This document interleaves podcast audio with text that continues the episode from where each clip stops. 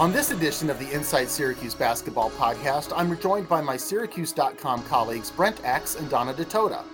We discuss Judah Mintz's decision to return to Syracuse for his sophomore year, his impact on next year's Orange, the lineup possibilities that new coach Adrian Autry will have at his disposal, and where we think Syracuse will finish at the end of the 2024 season. Welcome back to another edition of the Inside Syracuse Basketball Podcast.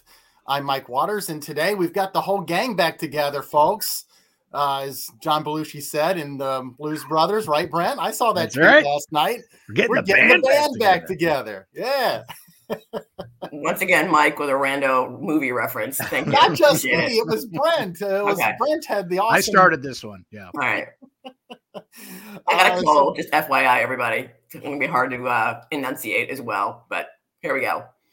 Donna's gonna she's gonna fight through today. Um, so, but we're all we're, we're here because Judah's back. Uh, the news came out on Wednesday night. Uh, you know, uh, news that Syracuse fans have been waiting two months for, and Judah made them wait almost up until the final minutes before the deadline to withdraw. What was that, Donna? I think it was 905. yeah. Um, my my wife and my daughter and I were all watching the last Ted Lasso, and the, they the uh, the girls were getting annoyed because I had my phone in the in my hand, uh, waiting for Judah updates. So, but yeah, so Judah gives Syracuse fans the news they had been hoping for, announcing that he's going to return to Syracuse for his sophomore year after uh, going through the NBA draft process, including the combine. And I guess Brent and Donna, the first thing I want to ask is were you surprised by Judah's decision? Did you think he was going to stay in the draft, or did you think he was going to come back? You know, well, you guys, yeah. I honestly thought that he was coming back all the way. And the later the day went, the more I was starting to question myself. Uh, by the way, you know that little report you get on Sundays that your iPhone sends you, uh, your screen time report? I think mine this week, given all the time I spent on my phone yesterday, is just going to be like, dude, get off the phone. But anyway, that's a whole different topic for a different day. I honestly thought he was coming back all the way because of conversations I had with a scout, because of the feedback that I got uh, and saw out there. I just didn't think he was in a good position to get draft. Now, Don and I were kind of talking about this in our in our in our work thread yesterday. Like, I'm not good at deciphering social media code these days, but Judah had like a, a an Instagram story that was a song and song lyrics. And it was kind of like believe it in yourself. And I, I was like, I don't know, that kind of feels like he's gonna bet on himself and go to the NBA. But I don't know. I just kind of had this feeling all along that we were gonna see what we saw last night. And it was just kind of building the drama. I don't know why you waited till nine o'clock at night. I mean, prime time, maybe. I don't know. I, we'll have to talk to Judah about that. But I did think he was he was coming back. Donna, I think you had the opposite opinion, right? I did um, because I think Judah is a is a guy who bets on himself. He's extremely confident, which is one of the things I really love about him. And I think it's very very hard for guys when they're in that position and they're surrounded by NBA people, they're surrounded they're in NBA settings to see something that you want so badly right there and then to pull back and say, you know what? I don't think I think I'm going to wait a year or I think I'm maybe not quite ready or I think I'm maybe not quite good enough. I just can't I could not imagine Judah saying that. I think he is um, one of the most the fiercest competitors that Syracuse has had. He reminds me a little bit of Tyus in that um, both really really tough, fierce guys who are desperate to win or desperate to play well. And I just think it was um, it would would have been really hard for him, and I'm sure it was very hard for him to step away from something he's wanted his entire life and say, you know what, I'm coming back to school for another year. Yeah, I can see. I, I was going in the weeks leading up to it. I was going back and forth. I think he's going to stay in the draft. Uh, maybe not. You know, it's like so. Yeah, I, I spent uh, even yesterday waffling back and forth, and of course, we, we all had two versions of stories written you know, whether it was actually two different stories or we had a couple paragraphs, then we were going to take one out. So, um, all right. So, second question for you guys. So he comes back. He announces he's coming back. What's the immediate impact on this Syracuse team, the Syracuse roster? Well, I think yes, clearly they know who their point guard is going to be. That's the position that's settled at this point. I mean, I think it, without Judah, it would have been um, you know, who would have the point guard be? And I think it would have been sort of a point guard by committee. I think they would have had a number of guys who may have played a little bit of lead guard, or I think they, I, I don't know exactly the designations that they're going to have this year. I mean, I think Judah clearly at this point is a point guard, but I think they're going to play a, a different way this year. I think they're going to have more wings and more, more guards on the floor at the same time. And I think, um, you know, putting a bunch of facilitators on the court at the same time is, is really interesting. It's it's kind of the trend of where basketball is going these days. And you know, I wrote a piece today that you know the two best teams in the ACC last year played a lot of forwards and a lot of guards, and not a big guy.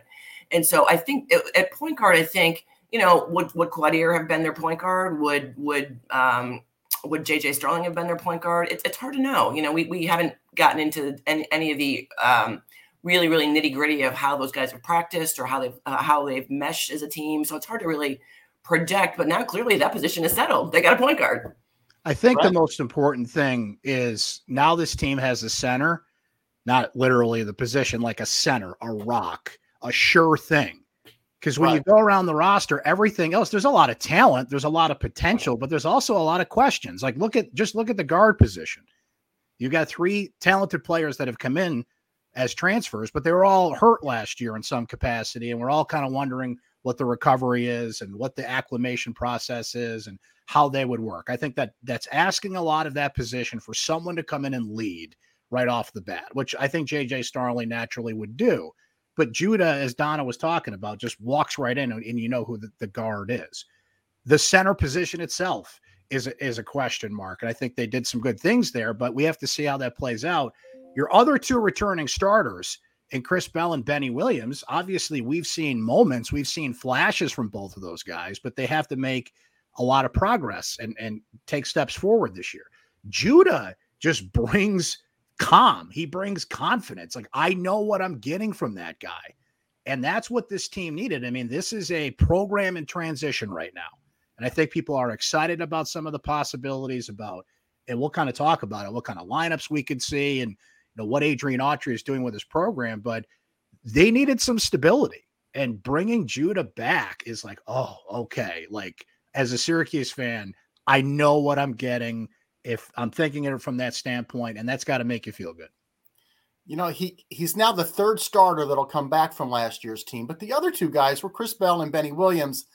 They had seasons that were more typical of a freshman and a young player. You know, Benny was a sophomore who barely played as a freshman they had typical type seasons. Judah had a remarkable freshman season. So he gives them now somebody who's not only got a year as a starter, but also a, a year of success, consistent success under his belt. And I think it's really going to help Syracuse with that early schedule. Yeah. Going to Maui, playing Oregon on a neutral court, probably it got a road game against Georgetown. And then you have that SEC opponent that those are tough games. I can't imagine that team, you know, going into that early season schedule, you know, with a backcourt of you know two guys that didn't play much as freshmen or and both had injuries last year and Chance Westry and, and JJ Starling. So I, I, I think JJ's I mean uh, Judah's return is is just a big boost for Syracuse. You're talking about lineups and rotations. I kind of want to go a different angle than that right now. Three point shooting. Mm obviously they lose Joe Girard. And even with Judah back and the other guys they've added, what's this team where where are the three-point threats? And, and how is this team going to create space for guys like Judah, JJ, you know, who like to drive to the basket or play in that mid-range area? Well, I mean, the guys that they have coming back, the three guys that they, that shot the that they have coming back that shot the ball well last year were um, Benny, who improved his three point shooting immensely, um, he shot almost 40% from three last year. Um, Justin Taylor, who shot almost 40% from three last year, and Chris who shot around 35%. All those guys shot the ball really well last year from the three point line. The problem was they didn't get a lot of opportunity to shoot the ball. Um, the, the ball was mostly in the hands of Joe and mostly in the hands of Judah last year. And, and you know, the entry passes mostly went to, to Jesse. I mean, those were the three best, their three best players last year. So naturally, I suppose that would happen. But I think those other three guys were a little bit underutilized. And I think – those three guys have have to shoot the ball as well or better this season. And then you have to hope that JJ and Chance shoot the ball better than they shot it last year. Now, obviously, they both had seasons uh, of injury, and Notre Dame had a terrible year last year. So I think judging what they did last year upon about a season that was not you, you know all that great for either of those two guys for for various reasons um, is uh, is is you know not what we should do, but um, you know they they have to get they have to sh- they shot the ball three ball well last year. They just didn't take many threes, and I think you know college basketball being as it is, basketball being it is as it is. They need it. They need those two guys who are coming in, those two guards who are coming in to shoot it better, and they need the three guys that they had shoot it well, sh- continue to shoot it well. I think Chris Bell's the key there because I mean, how many times did we hear talk about? You guys wrote about that they loved Chris Bell in practice shooting the ball, right? Like this guy could could light it up at times, and it felt like that Jim Boeheim last year, like kind of gave him the green light to shoot, and he would get open and he'd have these shots, and he'd be like, okay, what kind of day are we going to have here? So if he can match some of those stories we've heard, right, of what he can do there, I think that adds to it because I know Justin Taylor can shoot threes. I just think with another year, uh, off season workouts, going into a season, like I know he can do it. And then obviously Judah, look, we saw a couple games at the end of last year. We're like, oh, what do we got here? Judah Mintz hitting four or five three pointers in a game. We started to see that that natural build. And I think that's ultimately, and Mike, I wonder if you agree, but I think that's ultimately why he's not going to get drafted, why he's not in the draft. I mean, you just you need that three point shot in in the game these days. And if there's any weakness,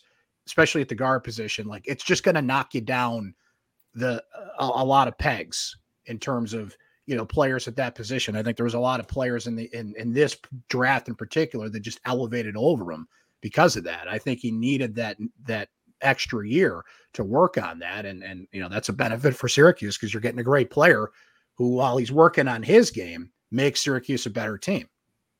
Yeah, I, I I agree with you guys. I especially agree with Donna there when she's talking about the forwards being maybe the guys who are going to shoot it the most and shoot it the best from three point range. You know, Chris Bell, Benny, and and Justin Taylor. Two stats though uh, that I love. That it's not like the backcourt can't shoot. Judah last year in ACC play, a 20, 20 ACC games, he made 33% of his threes. Now, 33% isn't awesome, but it's not horrible either. It's, and, it's not horrible, and he, he was better at the end of the season. Mm-hmm. Right. Absolutely. And JJ Starling was the reverse of that. JJ got off to a decent start. His first 17 games at Notre Dame, he was he made 35% of his threes. And then he had the shoulder thing. Remember when he played at Syracuse at the Dome and yeah. he had that, that that tape on his shoulder? That was the first time we had really seen it. From that game on, for the last 11 games, his shooting just plummeted. And I think it was because of the shoulder. And then late in the year, he had the knee. Yeah. I think JJ can shoot. I mean, we we all three saw him play at Baldwinsville High School. He could I saw him play with the City Rocks. He didn't. He yeah. didn't forget how to shoot. The kid can shoot. I think. I think he's the thirty-five percent shooter, or even better, from three next year if he's healthy. So I, I well, think he's going to be okay. I th- and the thing I'm excited about with these lineups and this team is Adrian Autry said it from the jump here. They're going to push it, and I think we're going to see some three guard lineups. We're going to see some exciting play. And Judah's so great in the mid range game that let's just say you're just not having a, a good night shooting the three, which it's just going to happen inevitably, right? You can adjust, and, and that's what I like about this this roster as we now know it. As Donna did a great job analyzing in her story that's up on Syracuse.com. Like, okay, now we know what we got here in terms of this team. So while three point shooting, we know how important it is. I like how many options this team has. Like, okay, that's not working. Go to plan B. All right, that's screwed up. Go to plan C. Like, I think this team gives you choices with Judah coming back. Yeah, when you think about the permutations that Adrian Autry can can have here with roster stuff. I mean, we talk about three guard lineups with JJ, Judah, and Chance Westry. Um, you know, you talk about a, a, bigger lineup, shooters with Chris Bell and Justin Taylor. What if you move Justin Taylor to the two for a few minutes? You're huge now in the backcourt. Uh, Naheem McLeod at center at seven four hmm. is massive. And you can back him up with a true center like Mounir Hima if you want, but you could also go with Malik Brown. And now you have this athletic backcourt, and maybe you're playing man to man. Um, I'm intrigued. I got to tell you. I, I, really like Malik Brown in the middle uh, option. I mean, um, because he's so nimble, he moves really well, he gets up and down the court really well. The problem he had last year was he was just too small. He was just getting bounced around underneath there. And like I said, like, a lot of teams are going with smaller lineups, and I think he can hold his own in the middle. He's a very smart player. He's great around the rim. Um, you know, he's going to have to diversify his offensive skill set to be able to do something other than dunking or, or, or scoring underneath the basket. And I think he's capable of doing that. Um, and I think they're going to play a little bit differently last this year, so it's it's not going to matter so much that he's only going to be an inside guy. But um, you know, I really like him as a as a small ball five man, and I I think that lineup is going to be used this year. I love the the option of having Naheem McLeod, and I like like like I like Malik at the five too. I think it's intriguing. I love just having in your arsenal the ability to send in a seven foot four, 255 pound guy when you go up against Armando Bacot. That's right. Or, or DJ Burns from NC State, mm-hmm. and, and just putting Naheem between these guys in the basket, saying, you know what? If you can shoot over that guy, right? Salute, right? Well, right. and Donna, I'm going to steal this point right from you. Look at Miami last year. Miami had this great run, and they didn't exactly overwhelm you with size. They, they, didn't. They did it with speed. They did it with lineups. They did it with creativity. That is six seven center. It is six, exactly, exactly. So I think well, that's not an apples to apples comparison, but if you can get Malik Brown going in that smaller lineup where you're pushing it, and you have guards uh, filling out their potential the way they are, and they stay healthy, like this, this could be a really fun team to watch. Yeah, I think fun is the is the word, right? I mean, you know, we're obviously we're all in the honeymoon. We all love Adrian, and we hope he does well. And we're all in the phase of um, let's let's see, you know, let's see what happens. There's so many possibilities. It's so intriguing. It's an, uh, all new, and everything all new is always really really interesting and really really fun. But I do think just the composition of this team is going to make them a little bit more fun. I think they're going to be a little less half court oriented. Um, again, granted, you know, teams are not going to let you just randomly run on them. You're going to have to do some things to get your running game going. But I really feel like it's going to be a different, a different pace, a different style of play, and um, especially you know they're going to play man defense, and it's going to it's going to look completely different. And I, for one, am all for it. Uh, let's go. Let's see how let's see what it looks like.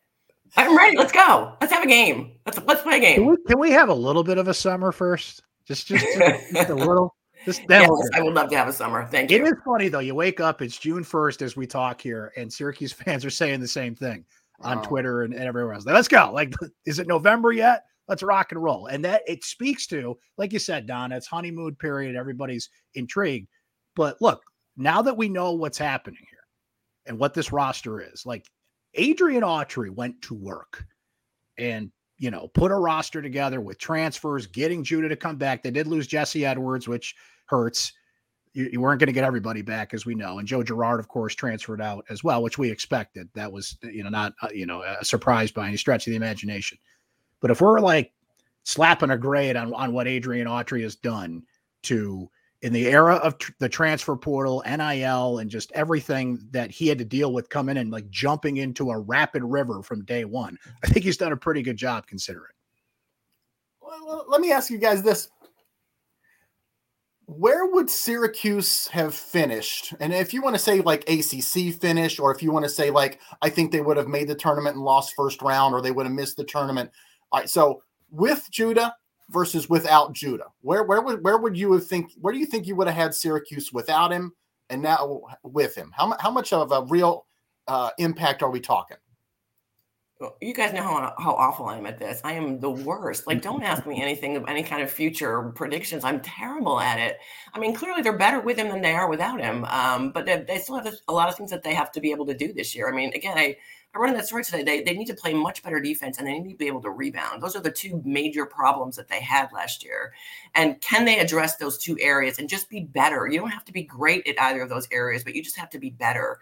And so until those two areas, until we figure out what's going to happen in those two areas, defense and rebounding, I think offensively they're going to be they're going to be good. They're going to be fun to watch and they're going to be fine. But could they do those other two things?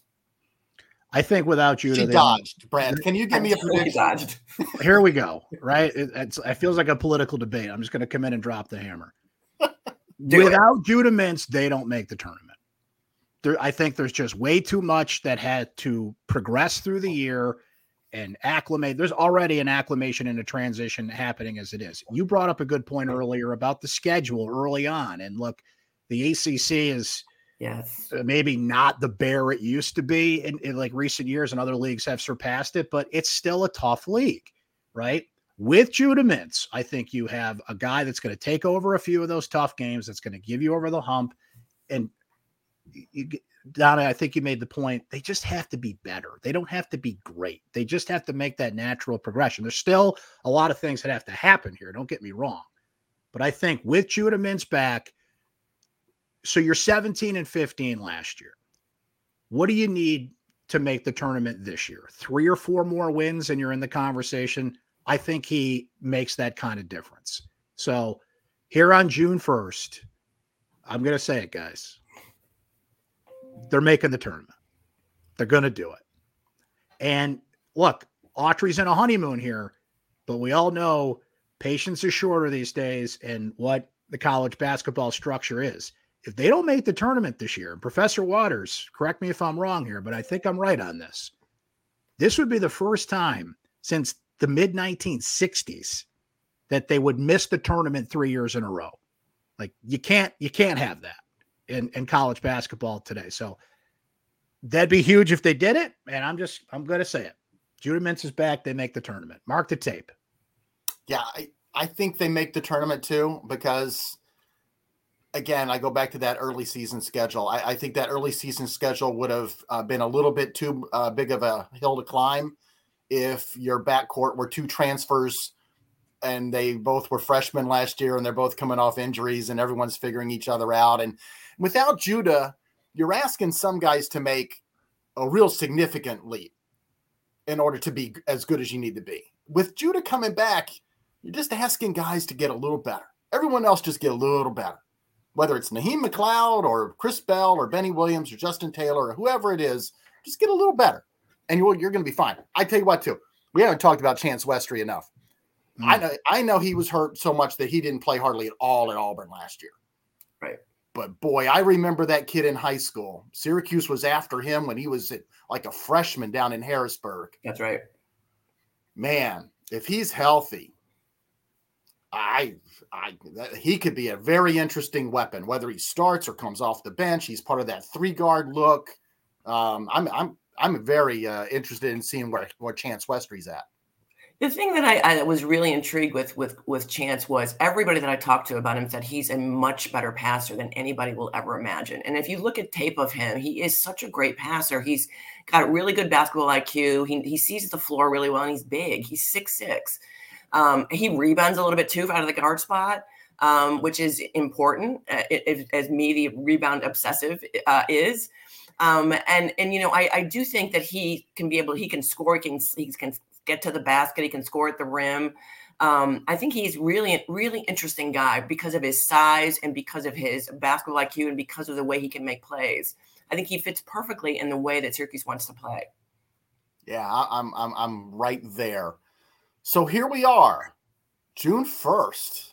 Oh, I know. You know, I think the portal is closed now. The roster's full. The NBA draft is over.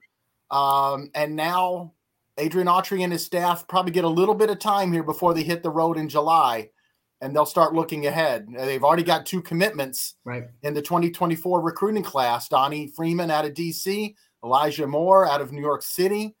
Um, this has been one of y'all mentioned the honeymoon period for Red Autry. Um, may, Brent, it might have been you. Mm-hmm. I think the honeymoon ends now, right? and now and, and because and and basically everything's turned out really well on this honeymoon. Well, you know what? I, am gonna I'm gonna uh, say something conversely to that.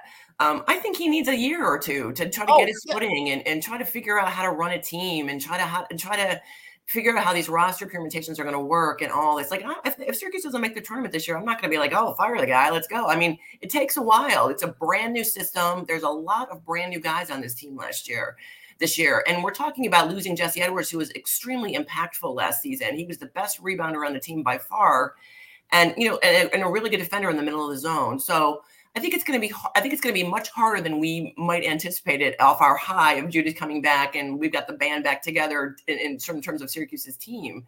Yeah. Um, and so I, am honestly I, I, feel like I'm gonna he needs a, a year or two maybe even just to figure out how it works, how everything goes. Yeah, I didn't mean to suggest uh, that like oh all of a sudden now everyone gets to be like be critical or something. I'm just in terms of like the honeymoon period. I think it, it's like when you return from a honeymoon, like whether you went away for a week or two. Well, now you're back home. and now you're here you are and you're you know you're not, now you're you're the guys are going to be coming back in July. All the players they'll be here you'll start your workouts. And now just really starts the day to day it seems like they like all the coaches have just been like hamsters on a wheel right. going crazy ever since the season ended.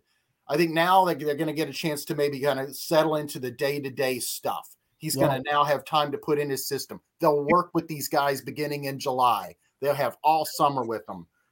The I'm not trying to put now. any undue pressure on them, but here's where I'm going to kind of right. meet this. I'm going to meet this in the middle here. Autry's been there. They know him, and it's been a real credit to him that what did we hear Chance Westry say? JJ Starling say, Judah Mintz in his video last night. Relationships, right? The relationships that Autry and this staff had with these players to either bring them back in Judah's case or to come to Syracuse in Chance and JJ and you know some of these transfers that liked the prior relationships they had. So I feel like they have sort of a head start to do this. It'd be a different feeling if this was a whole new thing coming in. So Autry definitely needs time to put his own style in play. Yeah, he's been there, but it's it's a lot different and when you know it's, you're it's a lot different. It's yeah. a lot different from suggesting like maybe we should take Judah out to taking Judah out. I mean, it's a lot different from from sitting on the bench and and speculating about what you would do and then having to be in the pressure situation and making a determination. And that's really hard. And I, I don't at all diminish the difficulty of moving one seat over uh, on a college basketball bench but it does speak to the importance of Judah to this team. Like if Autry had to do all this without a known commodity, somebody that he can look at that bench at and know what he's getting, as opposed to I'm trying to figure out what I'm getting. Like I think that's where that excitement comes from, where that stabilization comes from, and that feeling comes from out there about having a player, not just of Judah's talent back. I mean, I'm just excited to see what he can do as a player next year. As the kids like to say, guys, he's got that dog in him. You know, like I just love watching him play. He attacks that basket like his next meal depends on it. And I just love watching that. And you need that attitude, that leadership, and, and just a known thing on this roster. Then so that's where I, I feel like, okay, game on here. Whereas opposed to if he didn't come back, it's like, okay, we really got to turn up the patience machine as Adrian Autry puts his, his own mark on this program. Yep. And when you talk about Judah, it'll be real interesting. Look at the the success rate of Syracuse point guards in their sophomore years, whether they started as freshmen or whether they didn't. Sherman Douglas, Jason Hart, Johnny Flynn, Michael Carter Williams. That sophomore year is when guys really start to kick in. Whether, like I said, whether they started and Johnny Flynn was great as a freshman. Jason Hart was pretty good as a freshman, started every game. But man, their sophomore years, those guys got better. You know, Michael Carter Williams stepped into that starting role as a sophomore. We'll see if we have that kind of a season from Judah Mintz. And if they do, Brent's going to be right. yeah. I, I yeah. Donna, Donna, Donna, Donna has is, gets exasperated by us, doesn't she? No, I don't. not. I've got, I have a cold. I'm just a little on the cranky level right now, just to be able. I love it. Well, I think that's a good spot to wrap it up. Uh, this has been a great discussion. I always love talking to my colleagues uh, about Syracuse basketball and whatever's going on. And of course, this is a big one today uh, on the heels of Judah Mintz's decision to return to Syracuse for his sophomore year. Brent, Donna, thanks for joining us here. Um, Donna, go get some hot tea or something. Take care of yourself. You did great. You powered through. You were awesome. It wasn't that hard, honestly. Until next time on the podcast, everybody, we'll see you. Please subscribe to the show wherever you get your podcast and follow all of our complete coverage of Syracuse basketball on syracuse.com. Until next time on the Inside Syracuse Basketball Podcast, I'm Mike Waters.